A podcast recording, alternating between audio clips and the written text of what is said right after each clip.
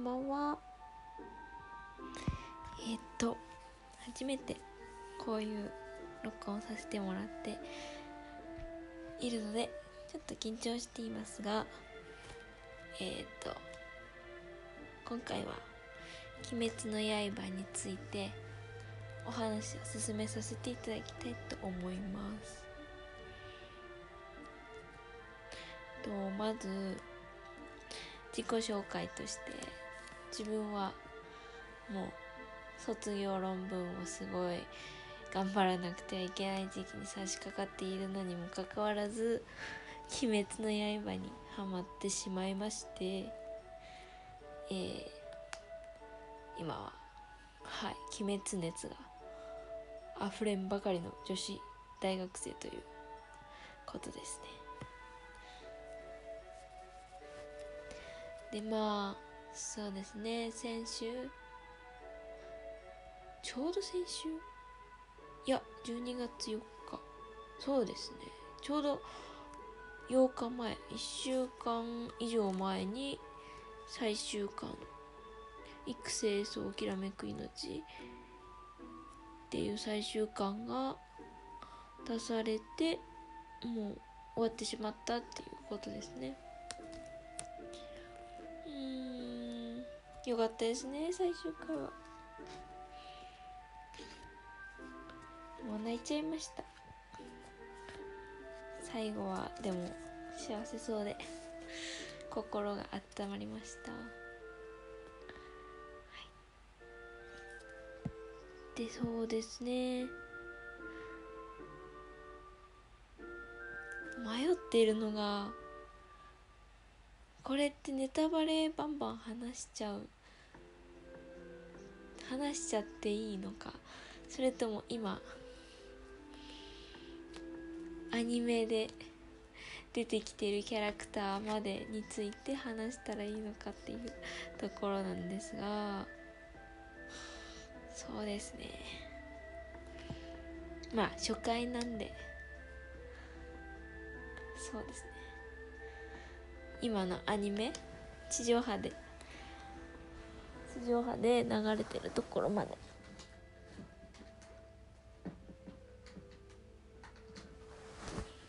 お紹介っていうかそのキャラごとの思ったこととかを話せればいいと思ってます。うーんそうだな。何から話せばいいんでしょう。語りたいんだけど本当は。一人なんで。何ともどう話を進めていけばいいかっていうのがわからないんですけどまあ自分が思ったことをポンポン言っていきたいと思います。とまずはそうですね。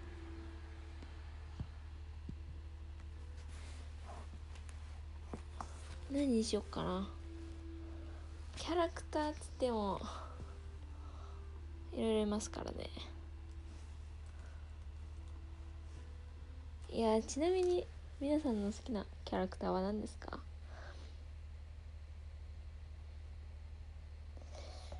うん。どうなんだろう。善逸とかすごい人気そうだけど。と炭治郎とか？柱だったりして。いや全全キャラいいキャラなんでね。全キャラいいキャラ。いや決めがたいっすよね。みんな可愛いし。キャラも素敵で。うーん迷っちゃうね。私もちょっとこれっていうのは決めらんないですけどまあ善逸とか好きかなっていう。もちろん炭治郎とかもすごい性格とか好きだし。あと忍のお姉ちゃんのかなえさんがすっごい美人だって思います。個人的に。で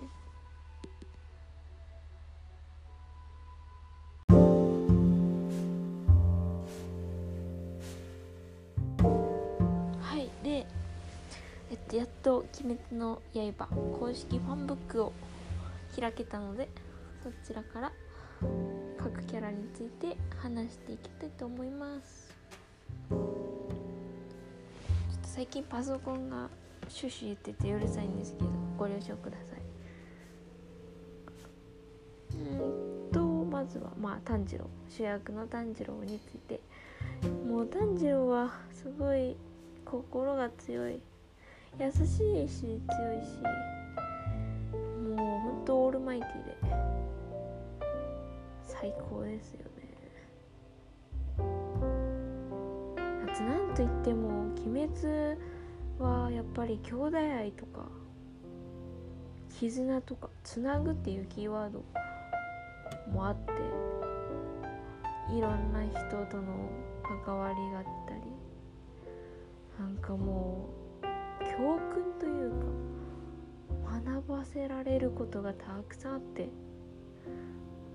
もうなんか見てて心が綺麗になっていく？とか成長させてもらってるっていう感覚になりますね。うん。そうだね。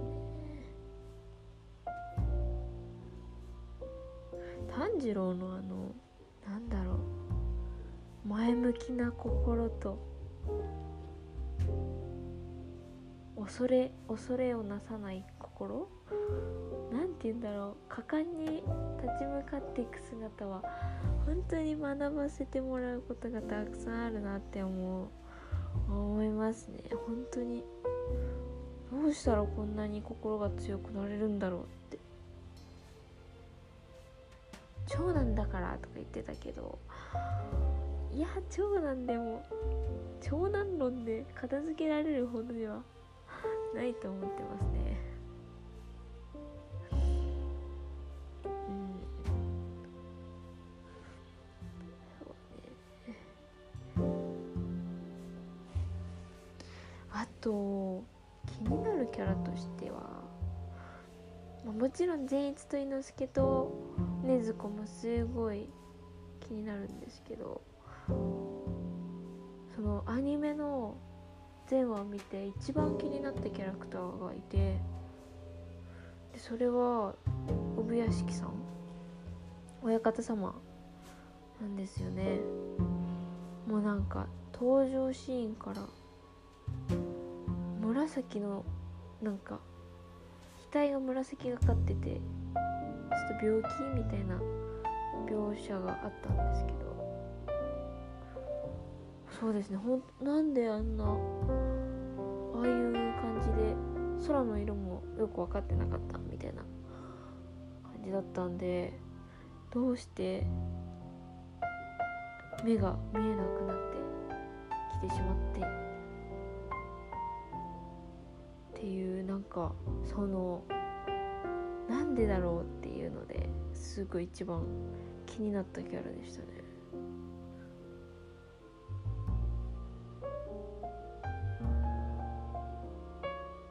といろんな YouTuber の方の動画とかなんか情報収集していく中でその親方様のおなりですって言ってるおかっぱの小さい子たちあと選別の案内をしてくれた人たちっていうのはその産屋敷加賀谷様のご子息とご息女だっていうことが分かってちょっとびっくりしましたね。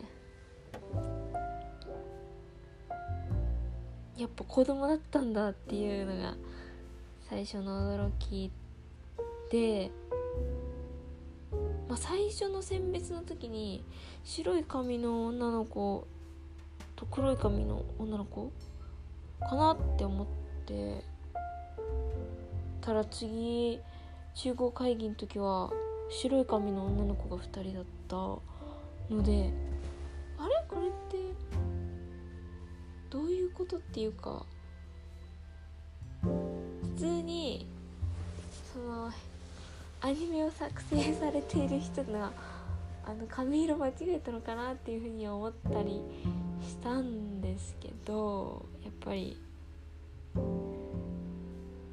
そんなそんな甘くはない。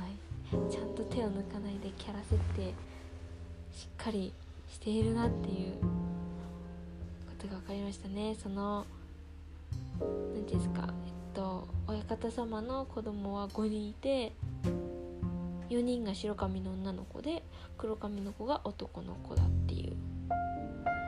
ことなんですよね。ちょっとネタバレ入っちゃったかなこれ。どうだろう。まあそういうこともあって面白いですよって今後の展開がね。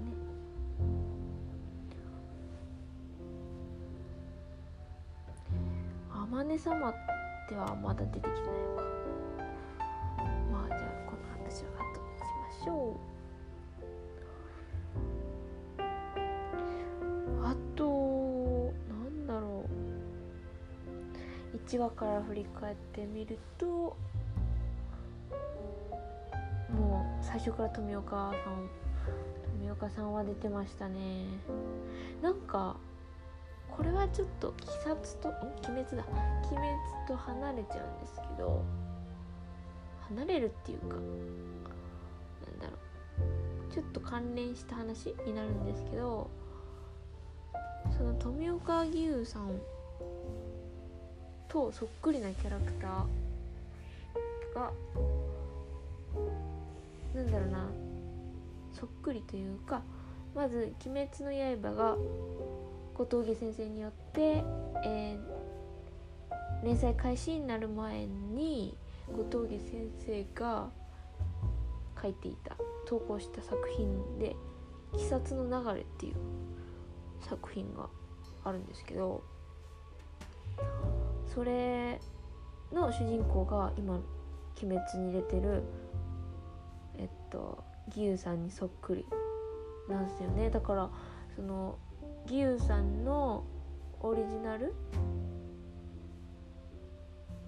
となったものが鬼殺の流れと流れっていうキャラクターなんだと思ってます自分は。すごい無口で笑わなくてでなんか師匠みたいな人も左近次っていう名前であ鱗滝さんを連想させているのかみたいな感じで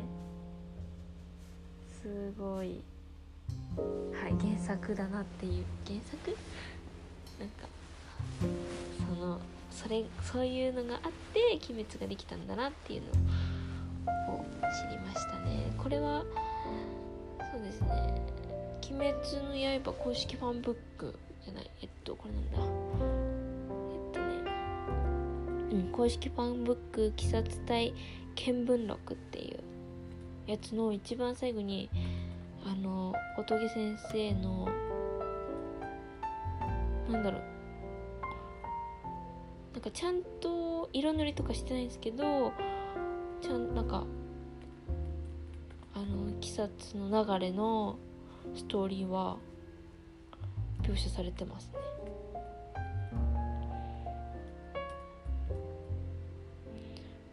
うんえなんか読んでみたんですけどすごい面白かった。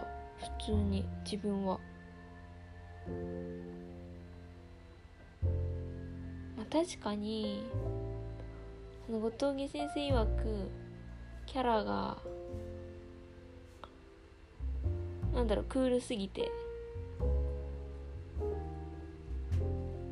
その深掘りしていくにあたって続けるのが難しいんじゃないかっていうふうに言われたのでキャラ主人公を変えるってことになって炭治郎になったらしいんですけど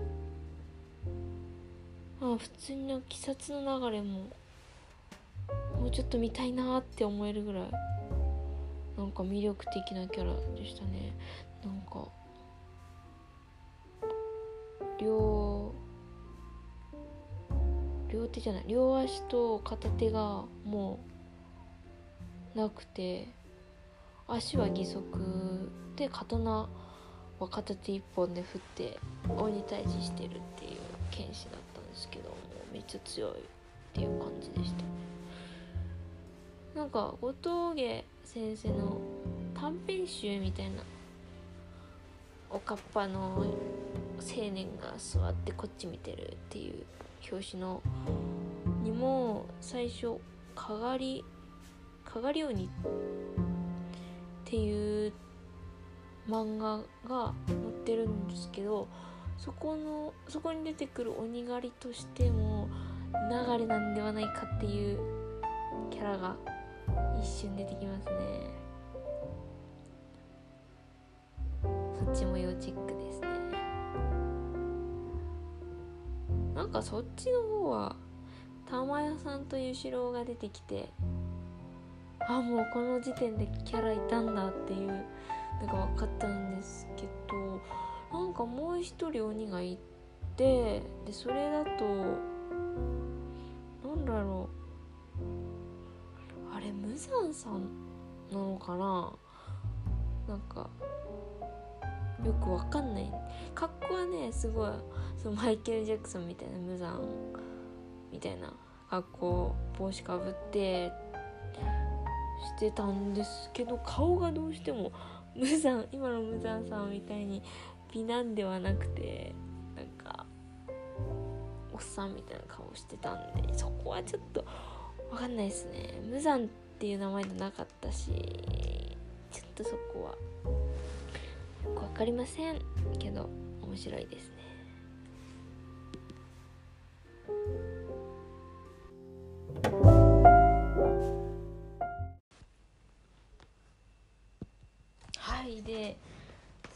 続いてどんどんもっとキャラについて喋りたいですので喋らせてください。もうなんか鬼滅愛が止まらないんですよね。早く2期やってくんないかな。やっぱりなんか漫画で見ててもいや漫画で見ててもとかすごい失礼ですけど漫画だとやっぱコマが限られてるっていうのとかなんかやっぱ白黒っていうのもあるのかな。なんかどういう攻撃があってどういう衝撃をなんだろうキャラが受けてとかそこら辺がちょっと分かりにくくてなんかねもっとなんかきなんか衝撃っていうかその呼吸の技をちゃんと描写で捉えたいですね。迫力ある描写であーって本当に綺麗ですよね UFO テーブルさんの。ごめんなさいねシューシュー言ってうるさいと思うんですけどご了承ください。でえっとじゃあなんだろう。次は今1話の話でそっから関連性に飛んだから1話止まりなんですよねきっと。いやー。じゃ今日はもう1話だけを語り尽くそうかな。なかなか進めないけどいいと思いますね。好きなものは少しずつって感じなんで。じゃあ1話なんだろう。あとはもう1話からすごい心に響く言葉がいっぱいだなって思いましたね。1話に関しては。まず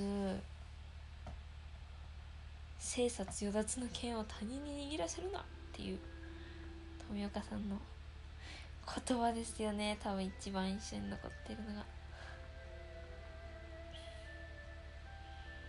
初めて聞いた時ニュアンスであなんとなくそのああそういうその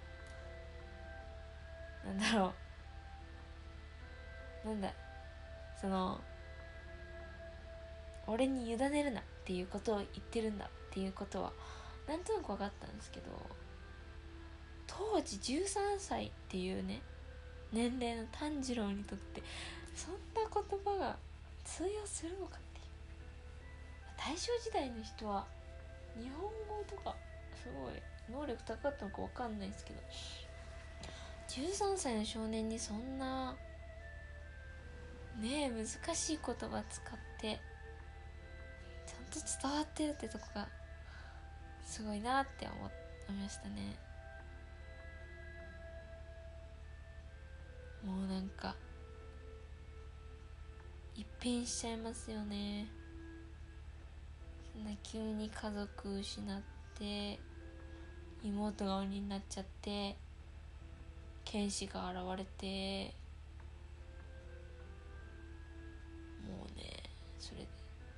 生殺与奪の剣を他人に握らせるなって言われてもう一人で戦っていかなきゃいけないんだっていうね。炭治郎の窮地にあったわけですがほんとすごいよね炭治郎。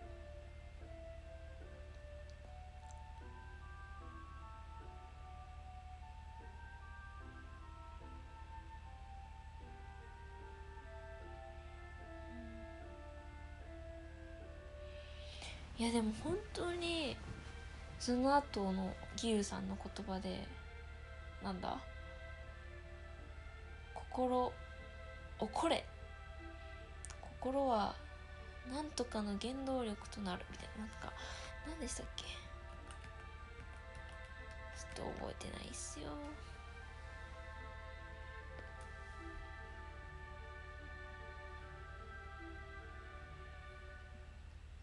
なんだっけ？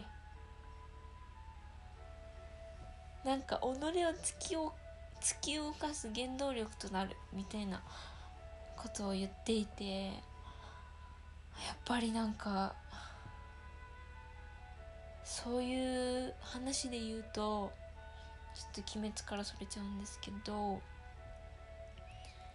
やっぱりなんかハングリー精神っていうか例えば貧乏な人とかはお金持ちになってやるっていう気持ち強く持ってるからすごい将来成功したり地位高いとこまで行けたりっていうなんか心の強さにつながっている。ん？心の強さがそういう行動とかを反映させているっていうことなのかな？そういうのにつながってるなっていうのからすると本当になんかそういうきっかけとか一つできっかけ一つで心の強さっていうか原動力。これからの自分の原動力につながるんだなっていうのを思いましたね。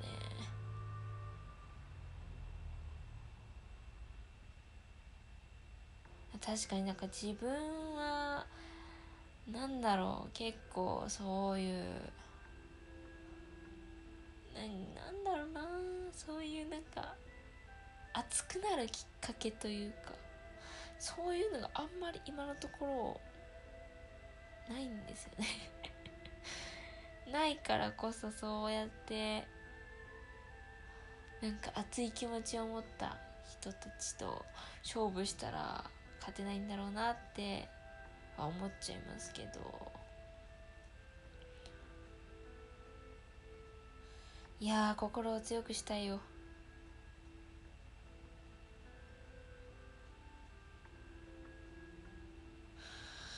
ねそういうきっかけがあるあればいいな。やっぱりどうしてもなんか人間ってなんなんて言うんですか？なんかやっぱりこうだろうなって想像してても実際に自分の身に起こらないと動かないというか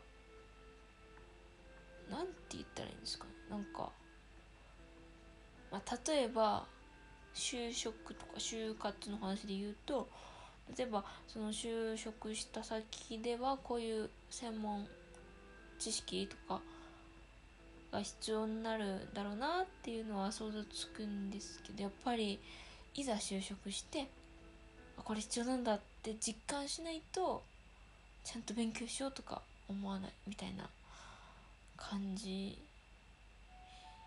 なんですよね。ちょっと何言ってるかわかんないんですけど。はいこの話はここまでにしときましょう。まあこういう自分のやりたいことに向かって頑張っていけるようなきっかけがあったらいいなぐらいで思ってます。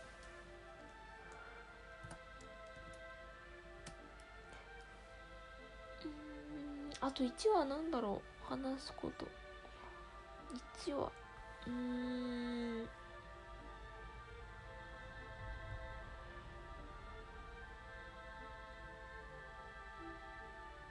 ああとそのなんか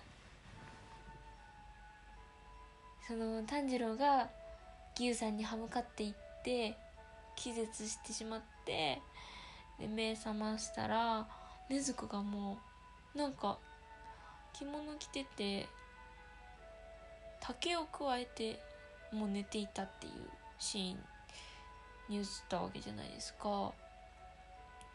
ってことはもうあの竹を加えさせたのは義勇さん。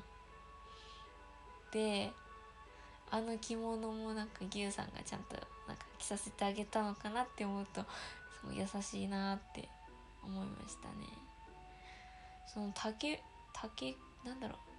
竹笛？なんか竹の筒？あれもなんかね。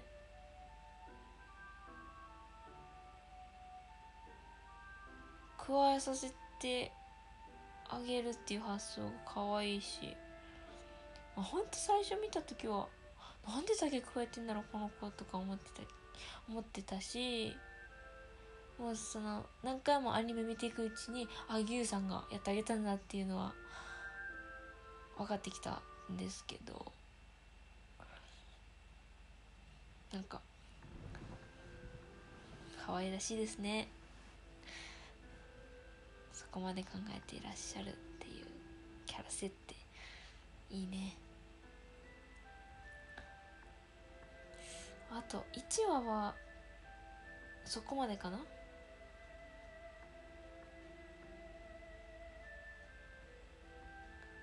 うん。ああと1話でちょっと思ったこと一つあって。いやあんな雪山でもうマフラーっていうか朝朝朝ですよねあれ。なんか首に巻いてるの。あんなね今みたいにマフラーとかないしもう靴だってなんか藁みたいな植物でできてるやつで。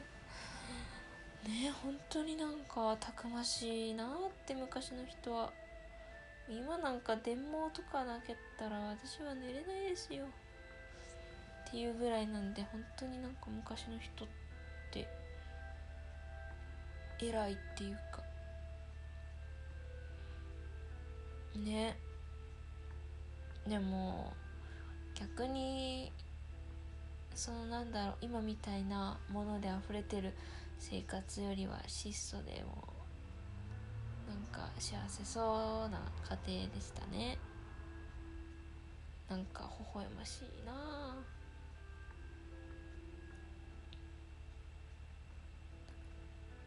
なんかやっぱり今ないもの自分にないものをやっぱ人って求めちゃうと思うんですよね。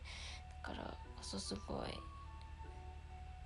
私はすごい昔の人っていうか昔の時代の生活に憧れがすごい強いんですけどできたら室町時代ぐらいに 室町時代？わからないけど。まあなんか結構戦国時代はやだな。江戸時代も嫌だな。わかんないけどとにかく着物着て米炊いてなんか頑張って生きてる少女とかに。少女っていうかそこら辺の年代に。年代で生まれたかったなとか思いますね。かといってまあそのなんだろう。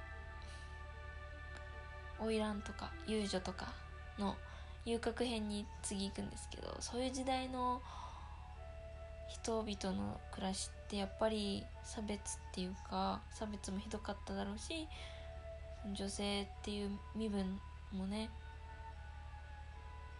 やっぱりそのうん今みたいに活躍できる場は限られてただろうしかいろいろそういう要素を考えるとまあなんだろう。今のままだ今のまま今は一番恵まれているなっていうのは思いますね。本当に。